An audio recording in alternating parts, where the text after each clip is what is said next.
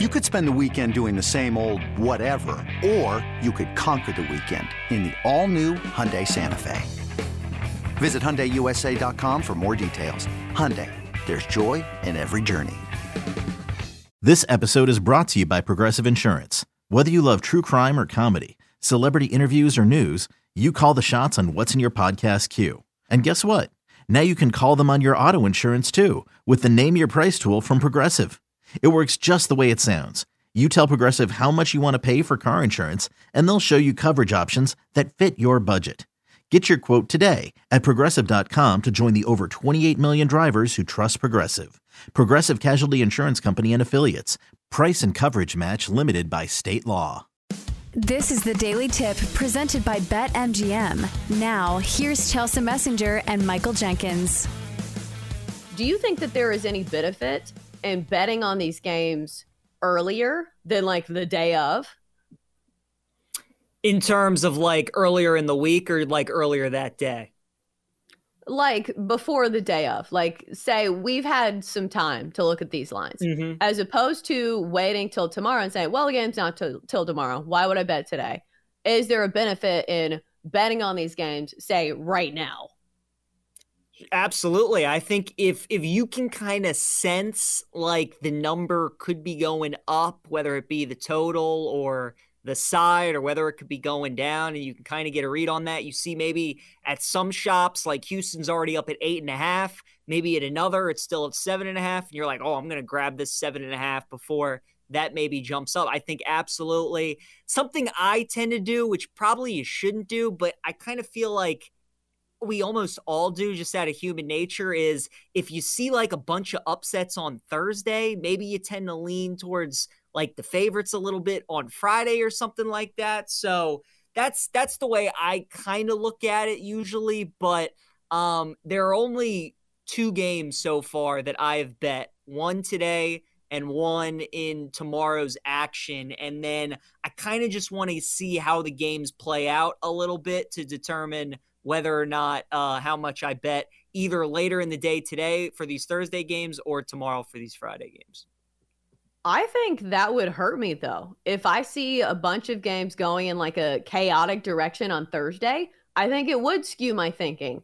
But do you Yeah. think it deserves to skew your thinking? Because it's almost like roulette. Like each individual spin is its own spin. And those games like don't have an effect on the other ones, except for maybe if you're talking about totals and you see like, no, all of these games I think are played at the same place. Like we're not seeing a game uh, or are we? Like, do we have any of these games on Thursday that are played in the same location as the Friday games? Because that's the only thing I can take away is if like the rims look terrible. Yeah, no. So both, so the four games today, two of them will be played at Madison Square Garden, two will be in Vegas, and then tomorrow's games will be in Kansas City and Louisville. So you'll have four different arenas. Um, but like you were saying, you're just bringing up the totals. Like that was a great point. The unders were absurd the first Yeah. two days of the tournament. So you kind of had a feeling like the overs were probably coming, and we started to see some more of it on Sunday. So maybe like these overs do really well in uh in the Sweet 16.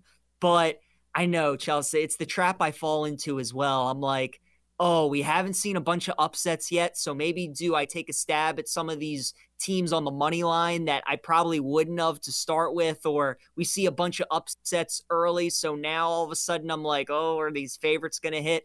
But you're right. None of these games have direct correlation to one another. Anybody can get beat. All the favorites could win. All the underdogs could win. But uh, it just it's it's tough. It's almost like when you were in school and you're going through a test and like you've bubbled in C for like six straight questions and you're like, should I maybe like bubble in A or B or something? This doesn't feel right. I think that's a great strategy move for teachers. Like, what if you made all of the answers C and people would just be like, okay, so they can't all be C, right? Uh, it would be like a mind uh, word I can't say on uh, radio. Right. But to go to your point, looking at totals in round two, this was exactly what happened. We had unders go six and two on Saturday in round two, but unders just went two and six on Sunday in round two. So perfect proof that you know not everything bounces like the same way uh, if you're following those type of trends. But here is what seems to be my daily flag waving of unders. Like you said, unders have been the play so far in the NCAA tournament, hitting at a 66% clip for the entirety of the tournament. And they were especially red hot uh, in the first round of the tournament, hitting at a 75% clip. They went 24 and 8. So here is my hypothesis that I ran by Jenks is that once we have another long layoff and another switch of venues, we will start to see the unders come back again. Do you think this is the case as we see like teams kind of uh, cooling off after a stretch where they were playing multiple games in a row? I definitely think so, especially in the first half. We were kind of talking about that with mm-hmm. Kansas State and Michigan State. Like, there's a feeling out process, there's a ton of nerves. You're playing in a new building. I, I think first half unders will be something, especially like the first games that tip off at that arena, I think could be a way to go. Um, but yeah, I mean, these unders have just been so good. What's now, Chelsea, what we started to see though in the round of 32 is that a bunch of these totals, like, we're taking some crazy dips, kind of like the Tennessee game when we were talking about with FAU, like that dipped four points. So I think books are kind of starting to adjust to it a little bit. And, uh, it's it's making it it's making it kind of tougher and tougher to take some of these unders. Yeah, Bill in the chat, who is our executive producer, just said no. So uh, I don't know if that was in reference to something we were talking about earlier or if it's about these totals. But here's the thing about trends and especially totals. I think that you do not blindly bet like a total or a trend. I think you have to throw it into the mix. Like if you already liked an under, you just say, okay, this is one more reason why I do like the under here. It's not something where like, well, I think the unders are going to be hot. I'm going to play every single under. I don't think that's a smart move. So let's go down the list of games and maybe we'll find some candidates for taking some unders in the next round of these games. So let's go to the Midwest where we have five seed Miami squaring off with top seeded Houston. The Cougs laying seven and a half, total of 137 and a half. So PJ, I think I know the play that you like here. I think you're on the Cougs. So do you want to tell us why? Yeah, I like the Cougs a lot, Chelsea. I, this this handicap to me is pretty simple. Both teams are awesome offensively. The big difference is Houston ranks fourth according to KenPom in defense, and Miami is uh, is over hundred. So they're they're horrendous defensively. So I, I think Houston's offense will be able to get whatever they want against Miami's defense, and their defense is gonna stifle Miami's guards. It's going to make life tough on them. Whereas Miami's offense is good. So Houston will give them problems. They'll be able to contain them. But I mean, their defense, I don't see how they're going to be able to stop Houston's offense. Marcus Sasser finally started to look like himself in that second half of the Auburn game, coming off that injury, which was great to see. Tramon Mark hit some huge shots. Not only was Houston down by 10 to Auburn, at halftime in that second round game. But Shead and Sasser were both in foul trouble for a significant amount of time in that second half. They had to play without both of those guys. And Mark and Jarace Walker, they hit some big shots. So Houston's got all the makeup. They're my pick to win the national championship. I haven't changed from that. I haven't wavered from it. It was great to see him get that test from Auburn, respond to it. And uh, I, I just think this is this game might get ugly. Miami shouldn't even be here. They should have lost to Drake in the first round. Um, and then you know Indiana was up in the second half. The Hoosiers just couldn't get a stop on defense. That Houston, that defense is just so good though. It's the best defense by far Miami's going to see all year. I think they're going to make life miserable for the Canes. So I like Houston quite a bit. I think they win this game by double digits. It's only a kick, a jump, a block. It's only a serve. It's only a tackle, a run. It's only for the fans. After all, it's only pressure. You got this. Adidas.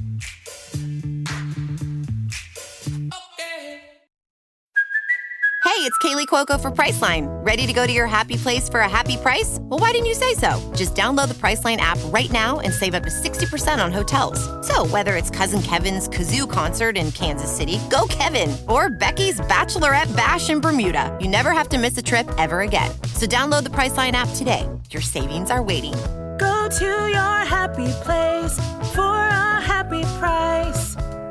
Go to your happy price, Priceline. We've been talking about pitting the numbers against your gut feeling and the eye test. I think they both kind of align here because the eye test for me has been that Miami has not looked super impressive to me. And as somebody who was on their money line against Drake, that was a play that was a sweat down to the final few seconds. And if Miami, their offense, if they're going to struggle against Drake, how do you think they're going to fare against one of the best defenses in the entire nation? I think that is my biggest question because for Miami, they kept in that game by hitting threes and hitting contested shots. They were not like super high percentage shots. So they were even lucky to hang around in that game because they weren't getting those easy looks. I don't think they're going to get easy looks here. So my question is do you just play Houston on the spread or do you take a look at a team total under for Miami?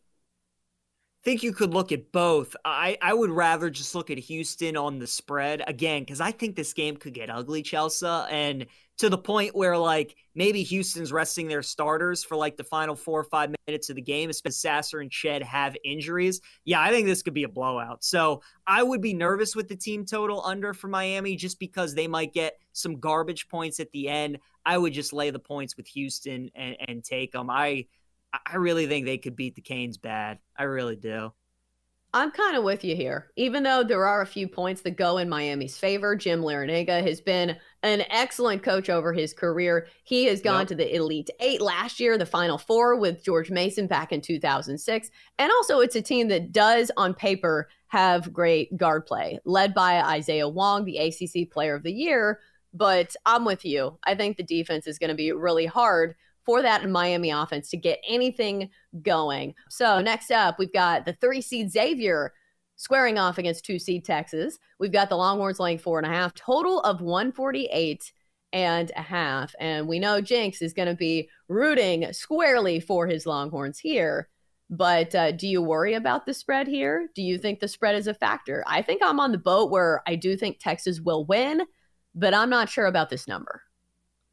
Yeah, I, I I'm right with you. I think Texas wins. I'm a little worried about the number. Something I'm going to play Chelsea is Texas and Houston money line parlay. You put that together on BetMGM, it's like a plus 103. So you get even money, you double your money. And I think that's the way that I would bet Texas. I'm going to take Houston straight up on the spread, and then I'm going to parlay their money line with Texas money line because I do think they win. But I think it could be similar to that Penn State game where we're hovering right around that four and a half number, could come down to a free throw, a late three pointer for a backdoor cover, something like that.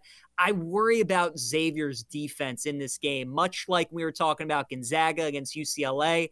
It's it's the similar story with Xavier. Excellent offensive team. Their defense at times though can be can be really bad. Just look at that Kennesaw State game. I mean, Kennesaw in that first half did whatever they wanted to Xavier's defense, and Xavier was fortunate to win that game because Kennesaw just couldn't hit shots down the stretch.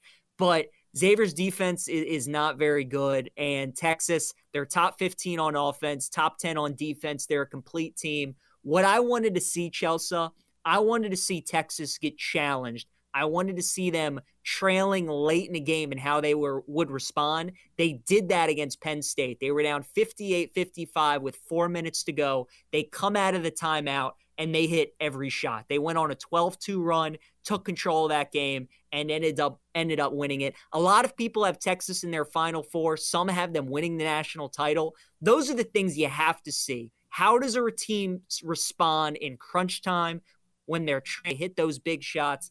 Texas did that. Once I saw that, I'm like, all right, Longhorns are, are for real. I can get behind them. So I think they're going to win the game. I don't know if they cover the number but I would be I would be confident laying that money line and parlaying it with Houston.